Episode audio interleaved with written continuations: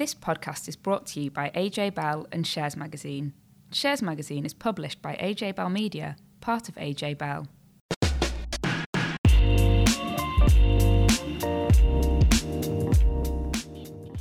Hi, I'm Dan Coatsworth. You're listening to the AJ Bell Money and Markets podcast.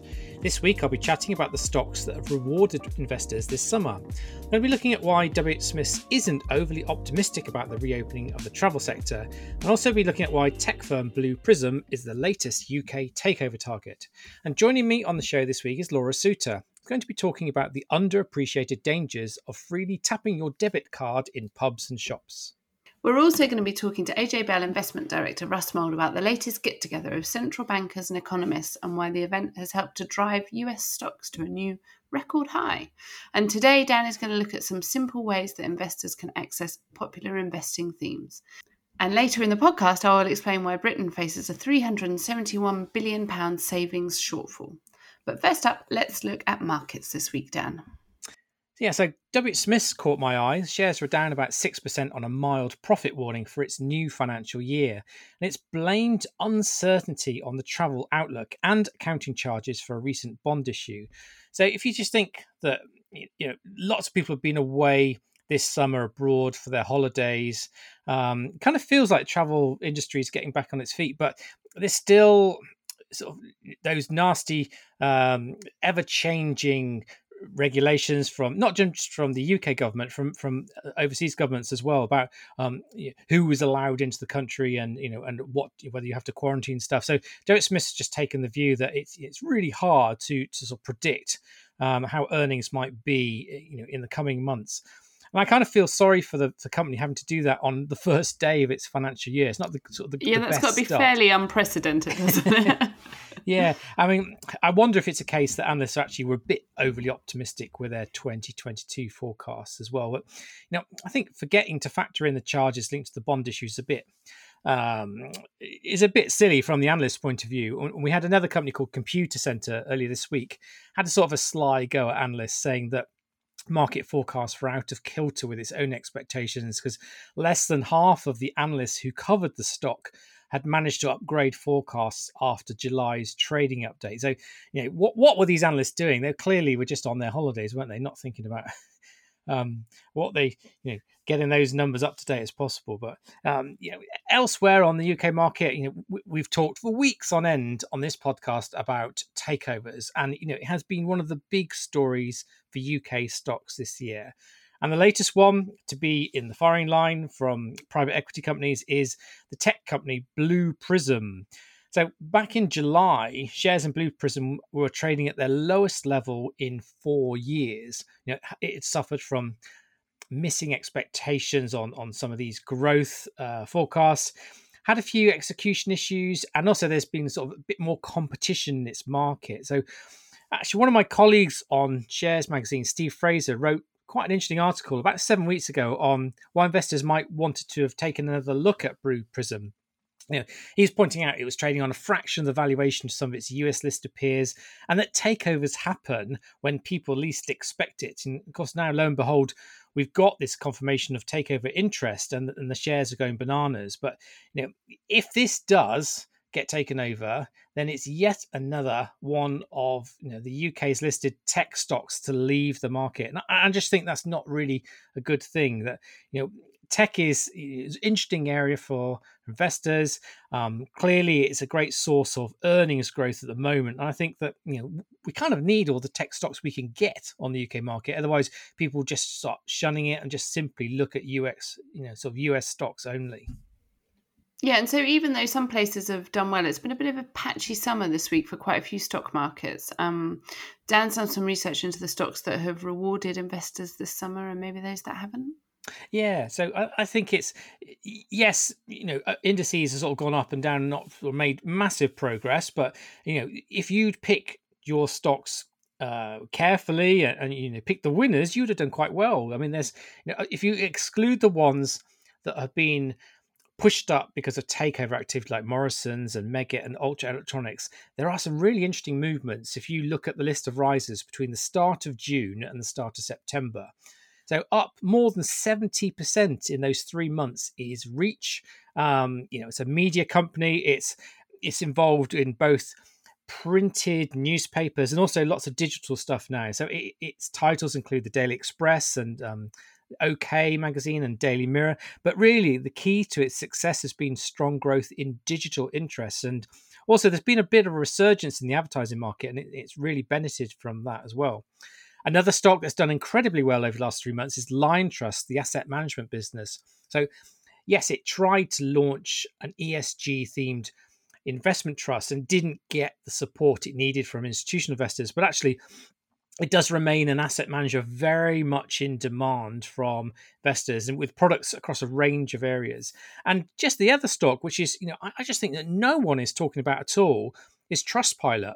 So this joined the stock market fairly recently, um, is up 50% in three months you know, I, I, think if you just look at, uh, um, you know, nearly all companies these days, if you look at their advertising, they really love to use Trustpilot scores.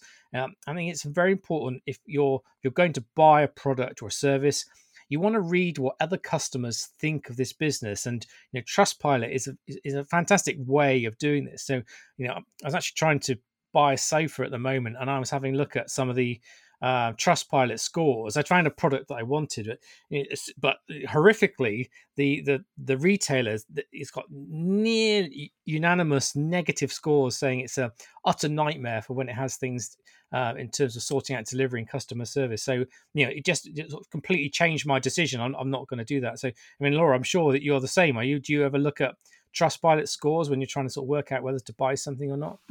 Yeah, I think I factor them in along with other customer reviews and, and all of that kind of data. But it does seem like, like you say, more and more websites are kind of prominently putting their Trustpilot scores or links on their websites.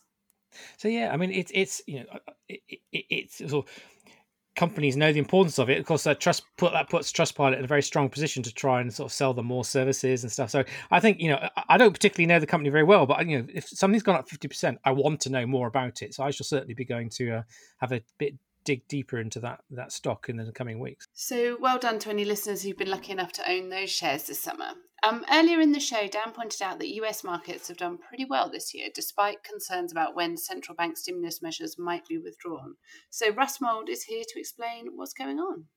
Brilliant. Russ, thank you very much for joining us. It's a pleasure. It's nice to be here. So lots of central banks met last week at the Jackson Hole Summit, and markets were very interested in what would be said by Jerome Powell, who's the chair of the US Federal Reserve. So, investors wanted to know when the US would start to ease stimulus measures that are currently supporting the economy.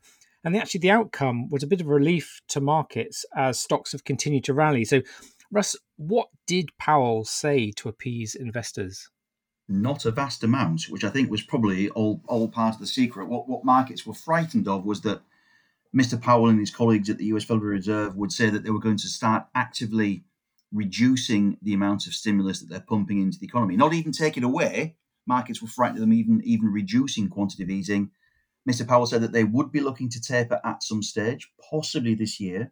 But even if they did so, interest rates would be kept very low for a long time afterwards. Although he says that the Federal Reserve has met its inflation target of 2%, it still feels that it's not meeting its mandate of full, empl- full employment because the US unemployment rate on the official number is still 5.4%. And on the sort of less official rate, the U6 number that looks at discouraged workers or those who are having to work part time but like a full time job, well, then the unemployment rate is still 9.3%.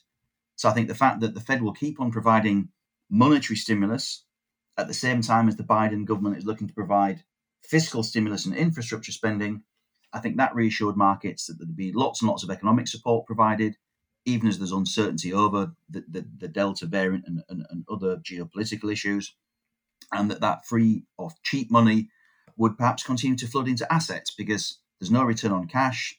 The return on bonds is very limited and currently actually below the, the, some of the inflation rates that we're seeing. So you're losing money on those in real terms. And so I think this, this, it comes partly back to this argument of Tina. There is no alternative when it comes to people investors looking to allocate towards equities, towards shares. Yeah. So, I mean, one of the key takeaways from the Jackson Hole event was that the timing for when QE's tapered is not the same as raising interest rates. So, when do you actually think that rate hikes will start to be the main worry for investors?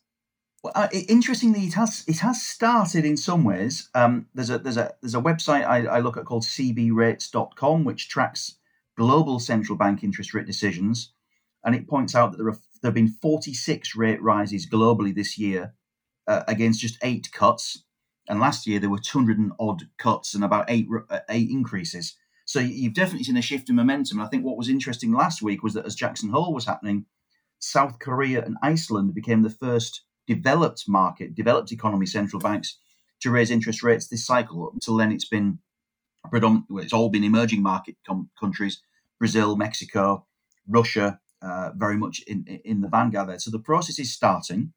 You've also seen um, the Reserve Bank of Australia say it will start to taper quantitative easing in September. The, the, the Reserve Bank in New Zealand has already stopped adding to its program.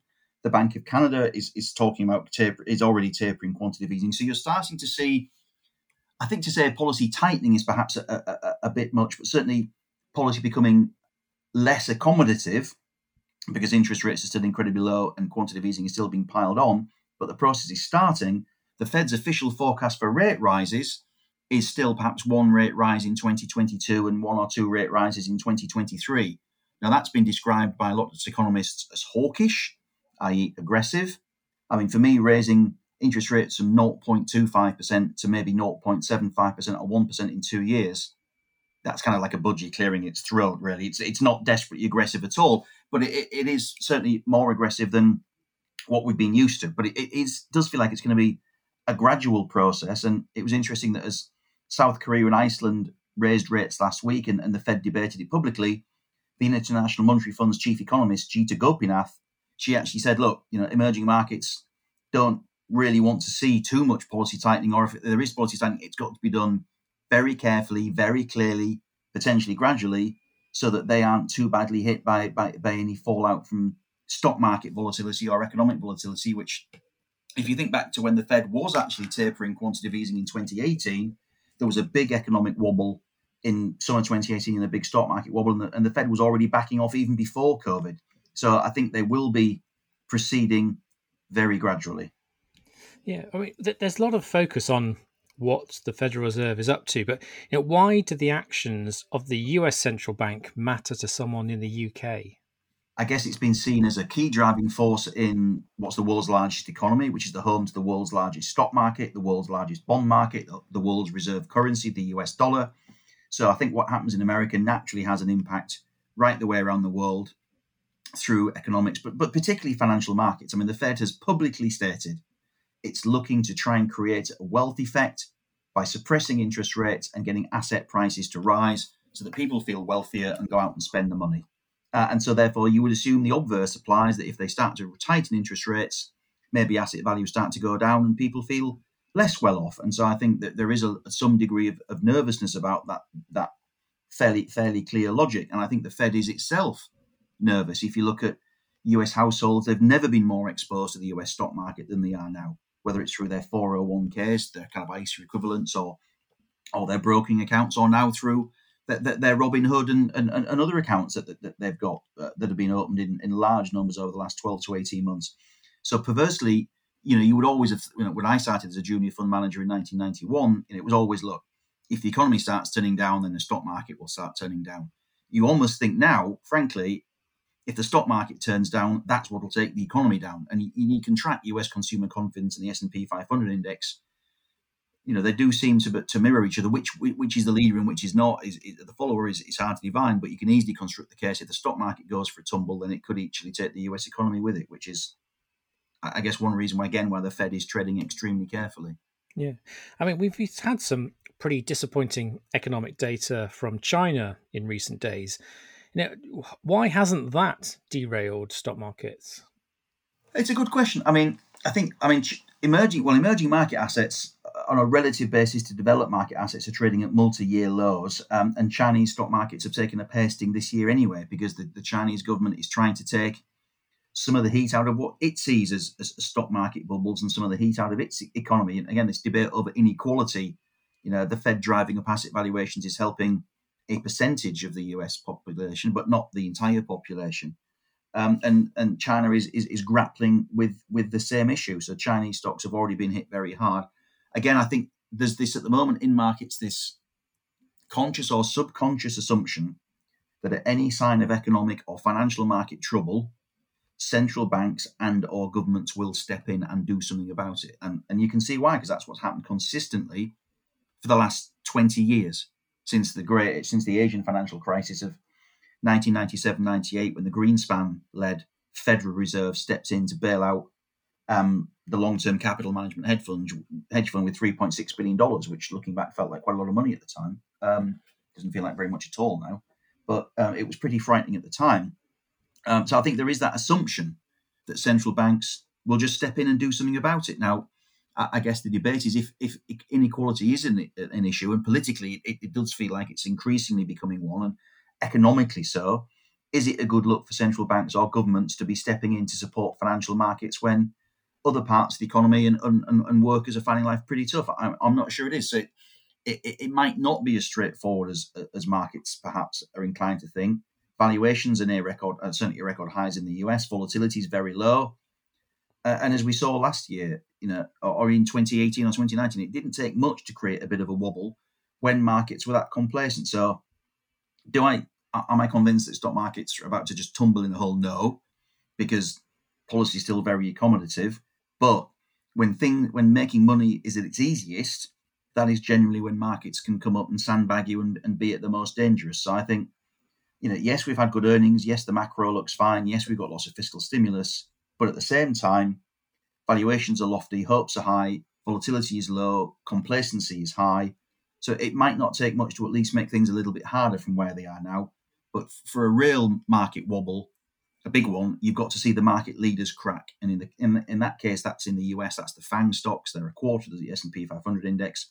And if you look at their charts right now, and you look at their operating models and their earnings, they're all looking pretty good. So they could continue to keep keep all boats rising. And you know, the old law again. When I was a junior fund manager, again, I was taught that the old law with bubbles was think of the most extreme you can think thing that you can think of, and then double it, and you'll probably get to what a bubble can actually end up looking like.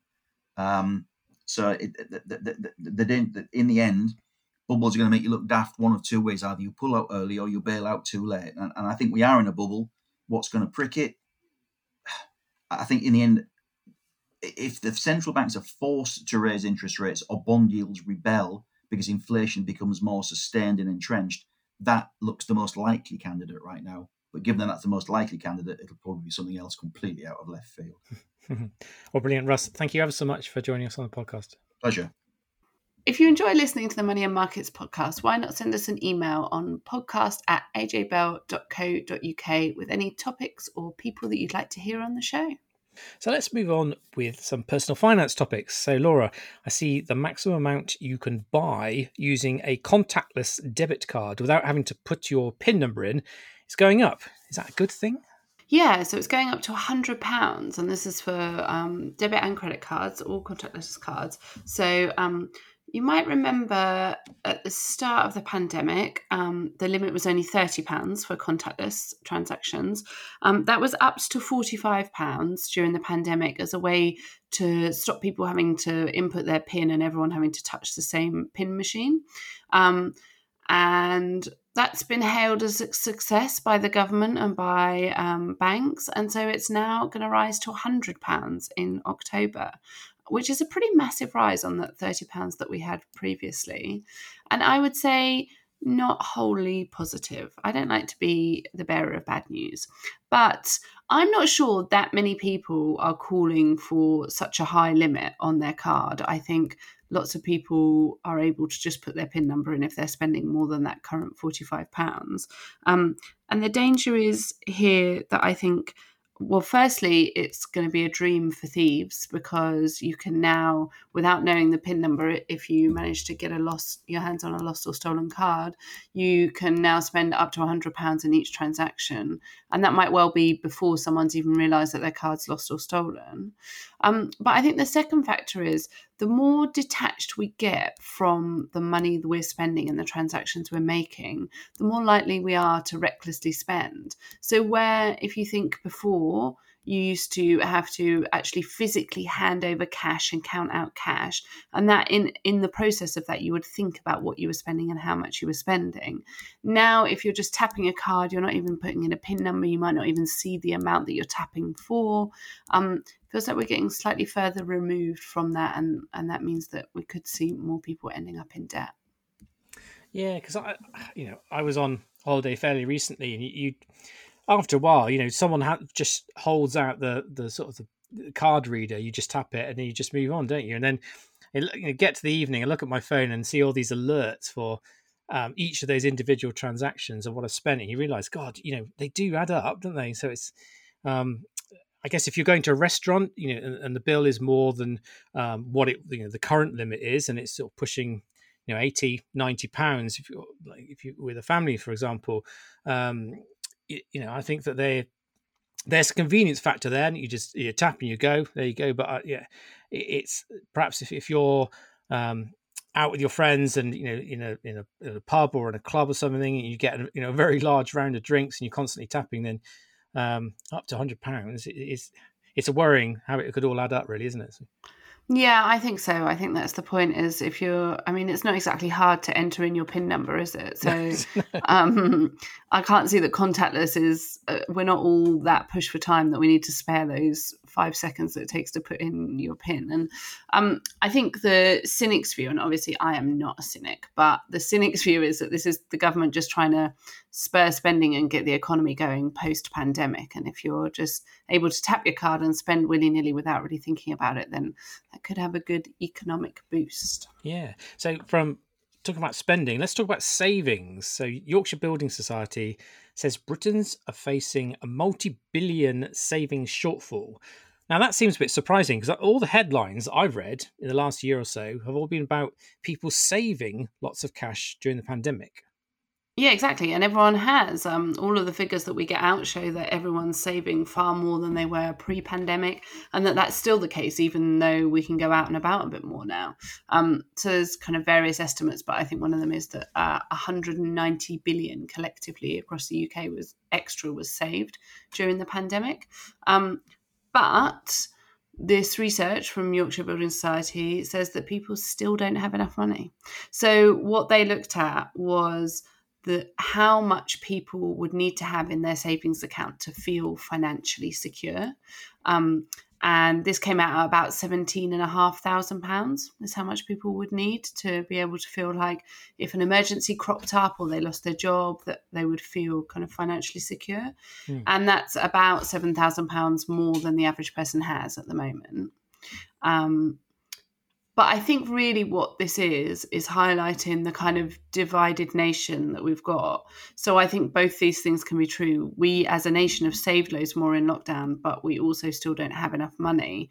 But those two households aren't the same. So the 190 billion pounds extra that was saved um, is going to be one group of households, and the people that don't have enough money and have had to dip into their savings is going to be um, another group of households. And so I think, I mean, we saw this all throughout the pandemic. People and families that did better that that didn't see any hit to their income and then they were managed to save lots of money from not going out.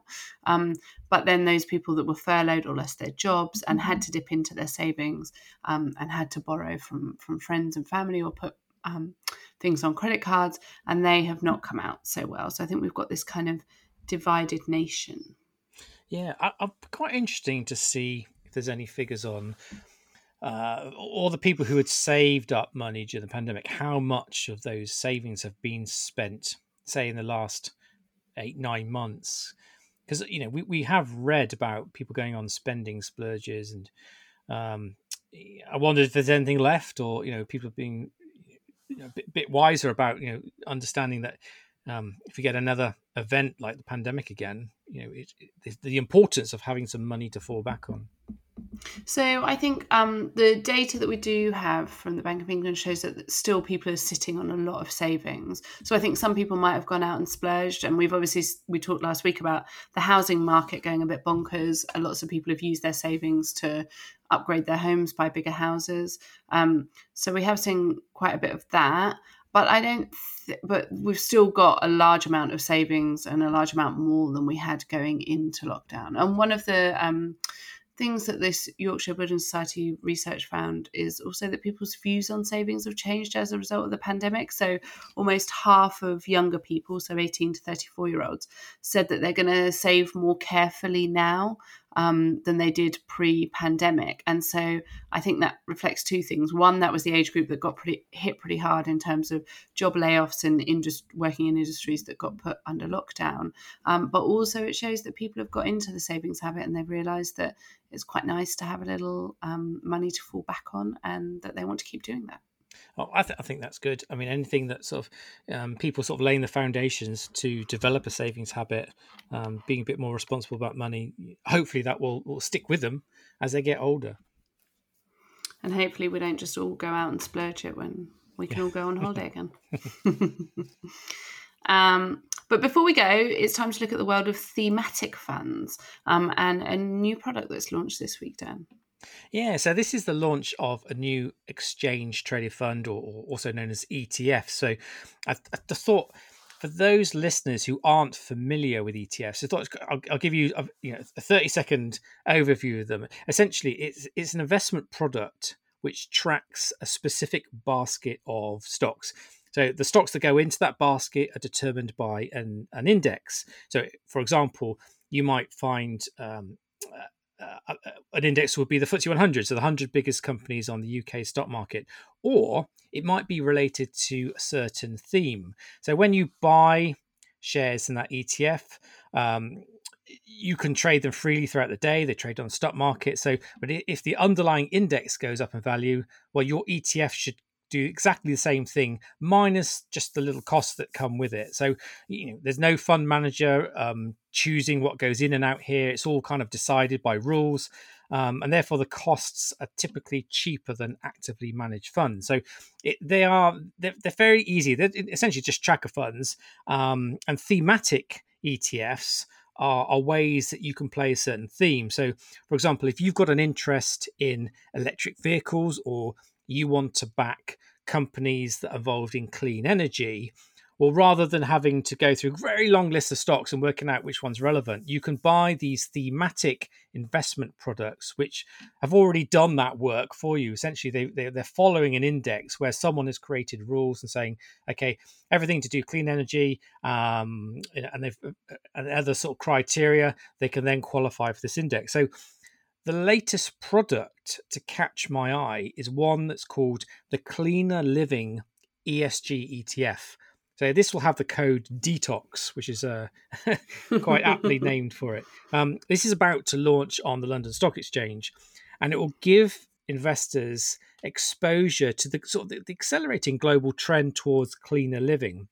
So you'll get exposure to companies that should benefit um, as more people embrace goods and services that are, are linked to you know things that could be better for our bodies or better for the environment. So um, this ETF is sort of focuses on five areas, including food, health, um, transport, and energy. And and by you know, if you were to buy this ETF, you would get exposure to names like Beyond Meat, um, Blink Charging Company, and Peloton, the, the, you know the, the, bike at home business. Um, the, the index, also the ETF providers, sort of looked at this index, its tracking, and you know, over the last year, if this product existed, it would have it would have returned fifty percent in a year, or three hundred and seventy percent in the last five years. And so clearly, those are very attractive numbers Of course, you can't sort of um, just look at it and say, okay, this is is this going to be this will happen in the future. You know, whatever's happened in the past is certainly not guaranteed to to continue into the future. That's always uh, one of the most important lessons to remember with investing. So, I, you know, just to me is that there's this big rise in the number of thematic ETFs on the market. But there are some downsides to them. And I think it's important if you were looking to put money into this area, just just to give it some consideration. The first is that that many of them often lack scale in assets. So there was some research in July 2020 that more than half of about 130 thematic ETFs had less than 100 million dollars in assets. Now, a large number of these are fairly new products, so it also means that they, they they sort of lack a proven track record. And also, there's been a bit of academic research which suggests that these thematic ETFs actually have slightly higher fees um, than you might see with other sort of tracker funds. Um, and also, there's the point that many thematic ETFs don't actually perform that well because the theme has already peaked before the ETF comes to the market. So if you think that you know if everyone is talking about oh clean living is a is major trend, well you have to think well all the savvy investors might have already sort of backed the stocks recognizing this is going to be a big trend but by the time there's, there's a mainstream product like this has all the easy money been made well you know there are situations where you can definitely still make money and know that theme is not played out, but it's definitely something to think about. And now I think that despite these limitations, that you know, some of these ETFs can be useful tools for investors to consider. That's all from us this week. Don't miss next week's show where we've got a mashup between the very serious Bank of England and the children's comics Beano. So don't miss that. Thanks very much for listening. We'll catch you next time. Bye. Before you go, please remember this podcast is for educational purposes, and the views expressed don't necessarily reflect those of AJ Bell or Shares Magazine. The podcast isn't telling you whether certain investments are suitable or not. And don't forget that the value of investments can change, and you can lose money as well as make it. It's also important to remember that tax rules apply, and that the way an investment performed in the past may not be the same as how it behaves in the future.